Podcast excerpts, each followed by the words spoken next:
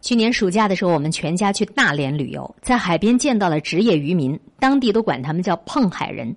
这些碰海人如果要抓螃蟹，抓到了一只螃蟹的话，肯定就会把竹篓盖起来；如果一群的话，反而就不用盖盖子了。碰海人解释说，那一只螃蟹啊，它会爬上来逃走的；可如果有两只或者以上，不论哪只想爬上去，其他的一定都会伸出蟹爪把它给扒拉下来的。我忍不住就打了一个寒战，想起了自己小时候。小时候，我家住在一座大山的山脚底下，非常的穷困闭塞，距离最近的镇子还有十几里的路。那里的贫穷和落后，即使到现在，依然是让人触目惊心。越穷越生啊！我外婆生了十几个孩子，夭折了好几个。到了我妈，眼看要养不活，就送给了别人去抚养。所幸我的新外婆特别疼我妈，砸锅卖铁都要送她去上学。那时候都流行上完初中直接就念中专，可我妈心高气傲，愣是要上高中考大学。她以全校前十的分数考上了高中，却只念了半年，就遇到文化大革命，被通知停学了。那时候我妈算是村子里的高材生，被村小学聘请为民办教师。我爸是转业军人，属于在县城吃商品粮的公家人。他们两人从小青梅竹马，自然而然就在一起了。我爸脑子特别活络，年轻的时候收棉花、卖农药、做各种小生意，加上跟我妈两人的工资，很快有了一笔小积蓄。这时候县上大力扶持养殖业，他跟我妈一商量，决定要养鱼。在上个世纪八十年代末。做这件事儿绝对需要大魄力才敢做，投资太大，前景不太好说。再说了，就算是鱼养好了，在这人人习惯吃麦子面的大西北，真的就能卖出去吗？可是我爸特别看好这份副业，先后说服了我妈跟我二叔，两家人共同出资承包了一处鱼塘。我爸负责联系专家，提供技术。经过一年的精心饲养，鱼苗终于全部成熟。卖的特别好，县城里的大饭店简直供不应求，价格也一涨再涨。仅仅用了一年，不但成本全部收回，还略有盈余。经过二叔的一宣传，我爷爷跟我两个姑姑也都激动的要求参与。五家人把几乎全部的身家都交给我爸，鱼塘进行了大规模的扩充。大家满怀憧憬，起早贪黑的干活。眼见又到了收获期，那鱼啊，肥的让人。看着都喜欢，我们全家却在一天凌晨遭逢了灭顶之灾。是的，你没有想错，就是因为有人偷偷在我家鱼塘投放了大量的农药。最先发现的是每日习惯早起的爷爷，他人都还没到鱼塘，就已经闻到浓浓的异味大声呼喊着我二叔的名字。二叔就睡在鱼塘旁边临时搭建的茅草棚里，听到了喊声，才揉着惺忪睡眼起身。他一出茅棚就惊呆了，刺鼻的农药弥漫在整个鱼塘周围，水面上满满漂浮着一层又一层白肚皮，密密麻麻的鱼，毫不夸张。我爷爷都已经跪在鱼塘边了，双手颤抖着捞起一条条鱼，老泪纵横的说：“造孽呀，真是造孽呀！”说完这句话，他就昏死在鱼塘边，送往医院被诊断为脑中风。爷爷在床上躺了三年，最终还是撒手人寰。爷爷这辈子最后说清楚的一句话就是：“造孽呀，造孽！”鱼塘的事件令我们整个家族很快就恢复到了原先的赤贫状态。虽然没有任何人指责，可我爸爸一度自责到行销鼓励，惨无人行。后来我妈就经常告诉我。他就是从那件事情之后发誓，就算是要拼死，也一定要远离那个赤贫而又嫉妒丛生的阶层。那个时候，我妈只是一届村民办教师，没有编制，属于校长随便一句话就可以开除回家的人。但是她底子好，又聪明。那时候看到县城招收英语老师，条件是需要有国家承认的大专文凭，她当时就决心要把这个作为跳出农门的首选通道。可是谈何容易？要知道，当时在学校，他学的可是俄语，连一丁点基础都没有的农村妇女，在那个闭塞的年代要考出英语大专文凭，近乎于天方夜谭。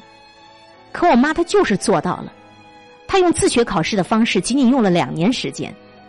没有人知道我妈她是怎么一边服侍躺在床上的爷爷，一边还得照顾我们年幼的兄妹，一边干着繁重的农活，一边还要给他的小学生们上课，还用最短的时间一次性的全部通过了当时自学考试的所有科目。我只能说，大概是奇迹吧。我妈最终是以编制内教师的身份进入到镇上的初中的，她的发音也许还很丑陋。但他所教的班级平均成绩永远是第一、第二，校长见了他永远是眉开眼笑，各种先进评选，他永远是榜上有名。我们兄妹俩跟着我妈转了商品粮的户口，卖掉了老家的庄基地，搬进了学校的家属区。从此，我们真正的远离了那个曾经带给我们无数噩梦的偏僻的小村庄。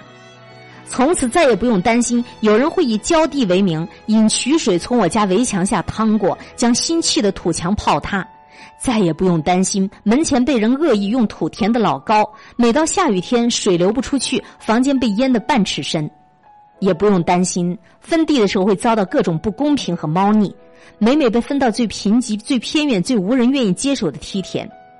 是的，所有这一切。都因为我爸是手捧铁饭碗的公家人，因为我家里的经济条件比其他的村民稍微好一些，我们长期的被村民以各种借口借钱不还，一旦追讨就遭谩骂，我们长期被全村人排挤，没有任何理由。如果一定要找原因，那就只有一个，就是我们一家人是那一只不愿意安分守己待在竹篓里的螃蟹，你想要爬出去。其他的螃蟹七爪八钳一起上，必定将你拽下来而后快。大家都被困在暗无天日的牢笼里，凭什么你就想逃离这样的窒息和绝望啊？我们出不去，你也别想走。大家你看住我，我看住你，全部在这冒着毒气的沼泽当中腐烂堕落，多么可怕、可悲而又阴暗的人性啊！你去看，人均资源越少的地方，人心越难淳朴。在生活的最底层，无知、愚昧、嫉妒、愤恨、使坏，并非是单纯语言的抨击，而是绝大程度上的事实。有人说，生死线下，相残相伤；贫富线下，惨淡艰难。真的是这样。即便是亲兄弟、亲姊妹，在底层的生死线上遇到了利益瓜葛，也会鱼死网破，甚至骨肉相残。这点是我在上高中的时候才深切体会到的。那年我刚考上高中，爸爸就生了一场大病，我至今也不知道诊断是什么，只知道医院报了病危。妈妈哭成了泪人儿家里亲戚连爸爸的黑白照片都放大了。那时候妈妈刚做过了子宫肌瘤手术，身体很弱，动不动就晕倒。爸爸的治疗每天都是天文数字。家里的积蓄所剩无几，而我跟哥哥马上就要面临新学期的学费。要知道，高中并非属于义务教育，重点高中的学费还特别贵。我高一，哥哥高三复读，妈妈借遍了所有亲戚也没借来多少钱，急得要去卖血，但是血站又嫌他是贫血，拒之门外。爸爸的医疗费用是单位预支了工资，而我和哥哥开学已经半个多月，一直拖欠着学校的学费。所幸的是，爸爸的病情渐渐有所好转。这时候有一个好消息，他们厂子最后一批允许子女接班的内退人员名单出炉，爸爸因为身体原因也在名单之列。这就意味着我和哥哥其中一个人可以马上自食其力，捧上公家的饭碗，有工资了。我听到这个消息，哇的一声哭出来。我说我不要接班，我才十六岁。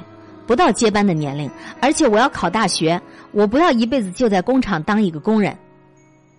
妈妈沉默了半天，艰难的开口说：“可是家里没有什么积蓄了，就算你们都能考上大学，眼下这景况，也只能供得起一个。”哥哥一晚上都没睡，早上起来对妈妈说：“我决定退学，让妹妹继续上吧。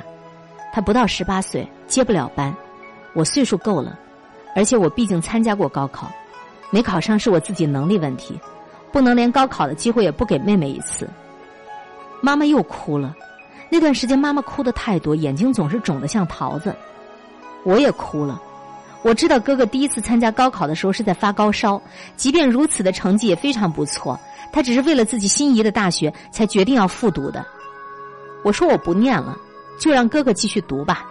哥哥成绩比我好，会比我有出息，而且他只需要一年就能上大学，我还需要三年，不划算呢。妈妈哽咽着说：“这是你们的人生大事儿，你们兄妹俩商量好，明天就要报名了。”可第二天，我们没有报名，因为厂子里出大事儿了。因为有一家三兄弟为了抢这个接班人的资格，几乎天天都在互殴。其中有一个被打成了脑震荡，住进了医院；另外两个就在昨天，一个给另一个的食物中下毒，闹出了一条人命。贫穷到极致的生活，太容易暴露人性当中的恶。挣扎在最底层的人，活着的首要目标就是活下去。为了蝇头小利，可以头破血流；为了直接利益，可以不顾人命置人死地。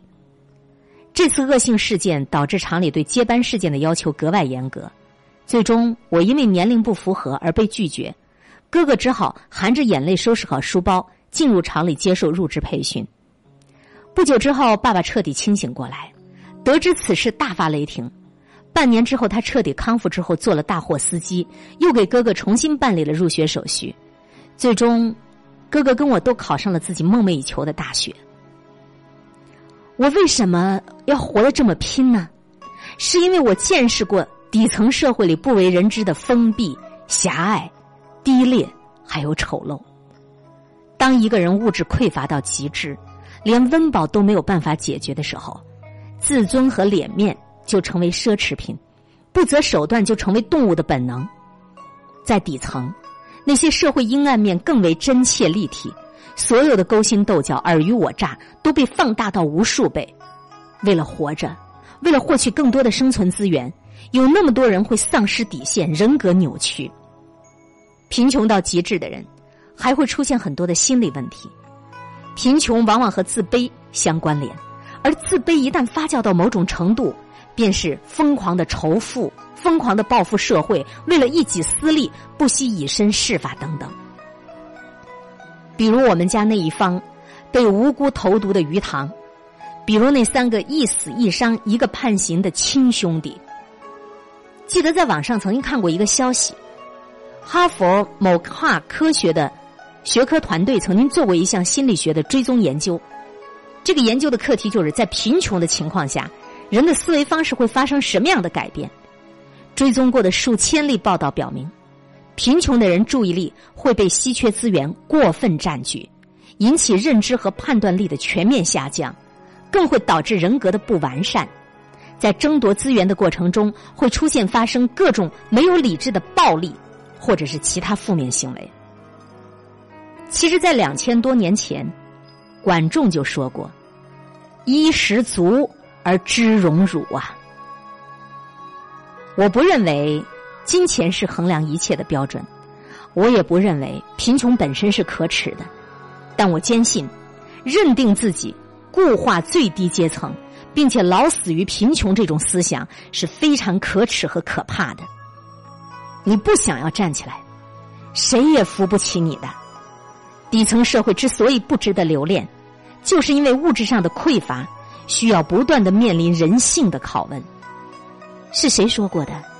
永远不要拷问人性，因为人性经不起考验。